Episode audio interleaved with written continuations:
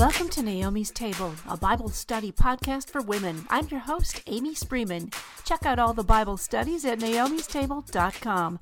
Now, here's teacher Beth Seifert with today's lesson in 2 Corinthians. So pull up a chair, open your Bibles, and let's begin.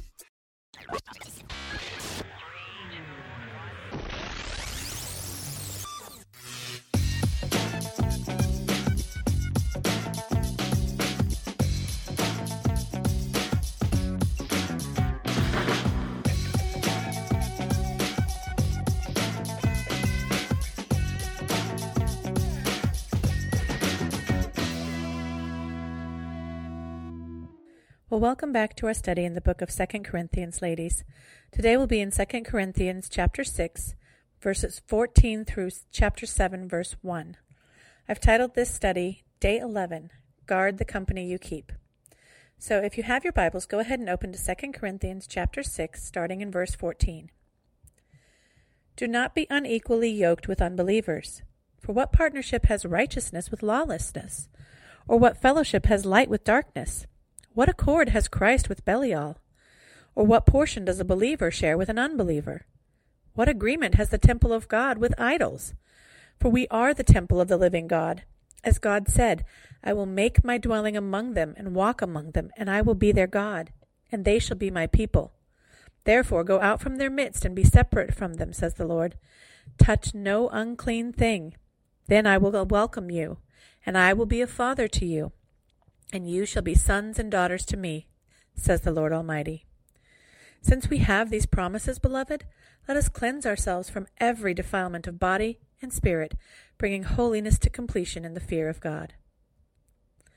So, the context of this section is so important because so often we take this section of Scripture straight out of context and apply it in other ways that, while they may be also true, are not actually what Paul is talking about here, and it does matter.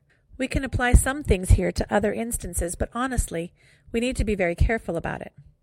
Here, Paul is specifically talking about the difference of the false teachers who are still of the world and those who are true brothers and sisters in Christ.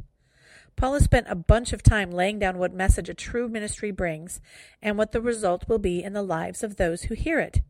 He's also talked about the character of those in the ministry and what true ministers should expect in terms of suffering and persecution. So Paul has laid this all out, and now we see this application. Don't be yoked with unbelievers. Specifically, Paul is referencing those who have been preaching a false gospel because they deny the true gospel. Those people who deny the true gospel, they aren't saved. They are unbelievers. Don't be joined with them, specifically in the work of God, because guess what? They aren't working for God. You can't join with them because they don't hold to the true gospel. Now, honestly, that should be a huge duh moment. And again, look at the language that Paul uses here, and you can clearly see that in this context he is talking about serving God. Righteousness belongs to God. You can't be yoked with lawlessness and actually serve God together. Light has nothing to do with darkness. Darkness isn't serving God, so don't fool yourself and think that you can partner with false teachers and actually serve God. Paul drives this home as he points to the contrast between Christ and Belial. Think about that one for a moment. Christ said that whoever wasn't with him was against him. Satan is the prince of this world. If you aren't with Christ, you are against him and you are serving Satan. Period. You are working with unbelievers, claiming to forward the cause of Christ, perhaps, but you're serving idols. Paul then reminds us what God said in Isaiah 52:11 and in Ezekiel 20:34. God's people will be his dwelling place. This was foreshadowed in the Old Testament as the glory of the Lord would descend in a visible cloud upon the temple when God's presence was there. They could see him dwelling among them. One aspect of God dwelling among them was that they were to come out from the midst of the peoples they were living among. They were not to be partnering with them, they were to be separate. They were to be a holy people, set apart for God. If they would do this, God would welcome them, would be their father, and they would be his sons and daughters. Yet what did we see happen in the Old Testament? We saw the people mix with the foreigners, accept their gods along with the true God, and worship at the Asherah poles and on the high places. In Isaiah, the passage quoted is a prophecy of the true restoration of Israel's priests who are to leave unclean Babylon and return to build the temple. Now, these commands apply, as Paul applies them under the inspiration of the Holy Spirit, in how we interact with the unbelievers in our world today. In Ezekiel, Ezekiel is given a vision of the glory of the Lord leaving the temple. God no longer would dwell in the temple, in the actual building, because of the sins of the people and their syncretism, worshiping and serving both him and the pagan deities. And it is in Ezekiel's time that the people were captured, and the Ark of the Covenant, where the mercy seat that God's presence would rest on, was taken off, never to be seen again. The Jews no longer have the Ark of the Covenant. They no longer have the item that, by that system, allowed God's presence to be in their midst. It's been removed. We, however, have the Holy Spirit of the Lord living inside of us. We are literally the dwelling place of the Lord in a way that the Jews had no idea about. Now, the way in which this passage is often applied, it is used to warn against being married to an unbeliever, and that's an easy and obvious application. We can clearly see from 1 Corinthians 7, especially verse 39b, that a believer has no business being married to an unbeliever. None. You should not be looking for a spouse from among the unbelieving world if you are a believer. Let me make that clear. However, that's not what Paul is talking about here in 2 Corinthians. This passage is also often applied even more broadly regarding our associations with those of the world as we live and work and survive in this world. Now, again, Paul covered that in 1 Corinthians 5 9 through 13, where he makes it clear that if there are those within the church who are openly in sin, the church needs to practice discipline and expel the immoral person from their midst for the health of the church and for the hopeful salvation of the immoral person. The goal isn't to be mean to the ones sinning. The goal is to not allow them to enjoy the benefits of the body of Christ and to heap condemnation on themselves as they enjoy those benefits while not actually being a part of Him. The goal is for them to see their own sin, to want to be with Christ, and to be reconciled to Him. In 1 Corinthians 5 and 7, Paul explains that we can't stop associating with everyone in the world who is still dead in their sins, or we'd have to go out of the world. It's just not possible to live in a fallen world and not deal with fallen people. And that shouldn't be the goal anyway. Paul exhorts the believers in 1 Corinthians 7 to also remain in whatever situation they found themselves in, in, when they were saved, as long as that situation is not sinful. So, slaves, they shouldn't just skip town and run away from their masters. A woman or a man whom God saves, but their spouse is still unsaved, they shouldn't divorce that spouse unless the unbelieving spouse wants out of the marriage. But going forward as a believer now, the believer should be very careful about their associations. Again, all that is covered in 1 Corinthians, and while it is still applicable and it's related to what Paul is talking about here, that's not the actual context. But there is an application here in our world today that bears explaining. Most of us do have an employer. We are hired to do a job, and we serve God to the best of our ability in our job, serving mostly unsaved employers. Paul is not saying, hey, y'all should quit your jobs. Now, if you work for a company that, for example, insists that all of its employees have to donate to Planned Parenthood, I would suggest you start looking for another job. When the demands of the employer conflict so directly with the commands of the God you serve, you can't do both. However, what about those who are in business for themselves or who are partners in business with someone else?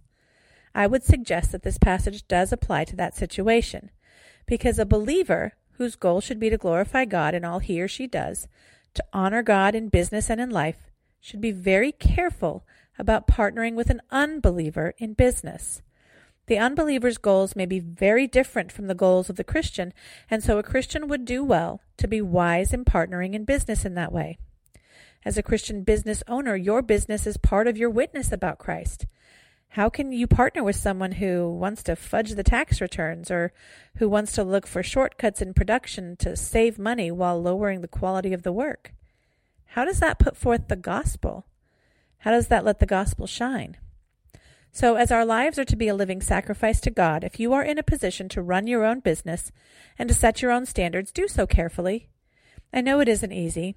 I have an uncle who owns two stores in a very liberal state, and he has had to make some choices regarding his business that might not seem like good business sense, but in order to be in line with the legal requirements of the state, and also to serve and honor God, he's made hard choices. At times, that has cost him money. But honoring God is always worth it. Always. All of this, ladies, has to do with our status in Christ. We have been ransomed, bought with a price. We are no longer our own. We no longer live only to please ourselves. We are set apart for God. We see this concept not just in the New Testament, but in the Old Testament as well. In Leviticus 26, 11 through 12, God sets out the rules for his people to set themselves apart to God. If the people will set themselves apart to him, he will be their father. In those days, they didn't have the Holy Spirit poured out like we do today. We have a different and a far better situation, ladies, with God literally living inside of us, changing our hearts and desires, making us love Him and His Word and His statutes, making us hate our sin, convicting us of our sin, and always pointing us to Christ. Knowing this and knowing that being set apart has always been God's call for his people, let us be set apart in holiness. We are to be holy for God, and holiness matters. That's the point Paul is driving home here. The principle at play here is that we as Christians must consider whether we can willingly submit our wills and actions in whatever relationship or interaction we are in. Can we willingly submit to the authority of a false teacher? of an unethical business partner, of the unsaved man or woman you are considering marrying? Where are you primarily being influenced? By those of the world or by Christ's people? We, as believers, are now part of the temple of God, and we serve as priests, according to 1 Peter 2, and we fulfill the prophecy given in Isaiah as we live for God, separate from the world's uncleanness, yet still living in the world. We must strive to keep the temple clean for the glory of God. No more syncretism. No more pragmatic partnerships to cover our buns and keep our lives comfortable while we dishonor God. Now, I don't always fuss about the chapter breaks that were helpfully put into our Bibles, but this one I'm going to fuss about a little. I really think 7 1 belongs with chapter 6. That's why I added that in today as well. Knowing who we are in Christ, knowing what is truly promised to us, let us cleanse ourselves from every defilement of body and spirit, bringing holiness to completion in the fear of God. This, ladies, I really think is the sum up for this whole section. Here's why who you are yoked with matters. It matters because holiness matters. We are to be God's people, holy and set apart to Him. We are to strive to know who He is, what He is like, what His likes and dislikes are, and what He commands us to do what pleases God. That's why this matters. We are no longer our own. We were bought with a price. If we are still living for our own interests and our own desires while taking, tacking on our own idea of God to that, we really need to examine ourselves. We are not to add God to our lives as one more bragging right on our resume.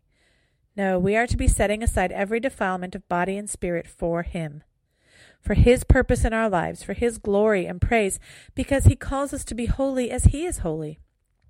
That's why we no longer look to the things of the world to satisfy us, or to the things of the world to adopt for ourselves by adding the word holy in front of it, or Christian in front of what we already know is actually an unholy practice.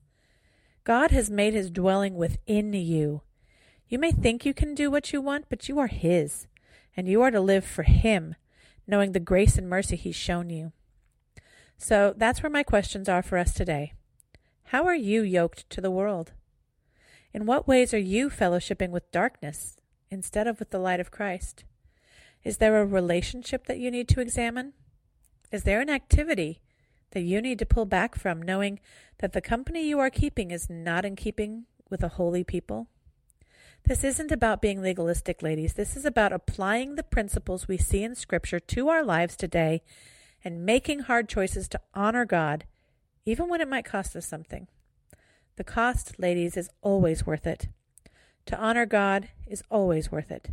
Christ is worth serving. He's the only one worthy of praise and honor and glory. So examine yourself and your life today and ask God to help you discern where problem areas might be. And then ask Him to help you to truly cleanse yourself of every defilement for His name's sake. Ladies, you'll find the notes for this study under the Bible Studies tab of the website naomistable.com, day 11. Guard the company you keep.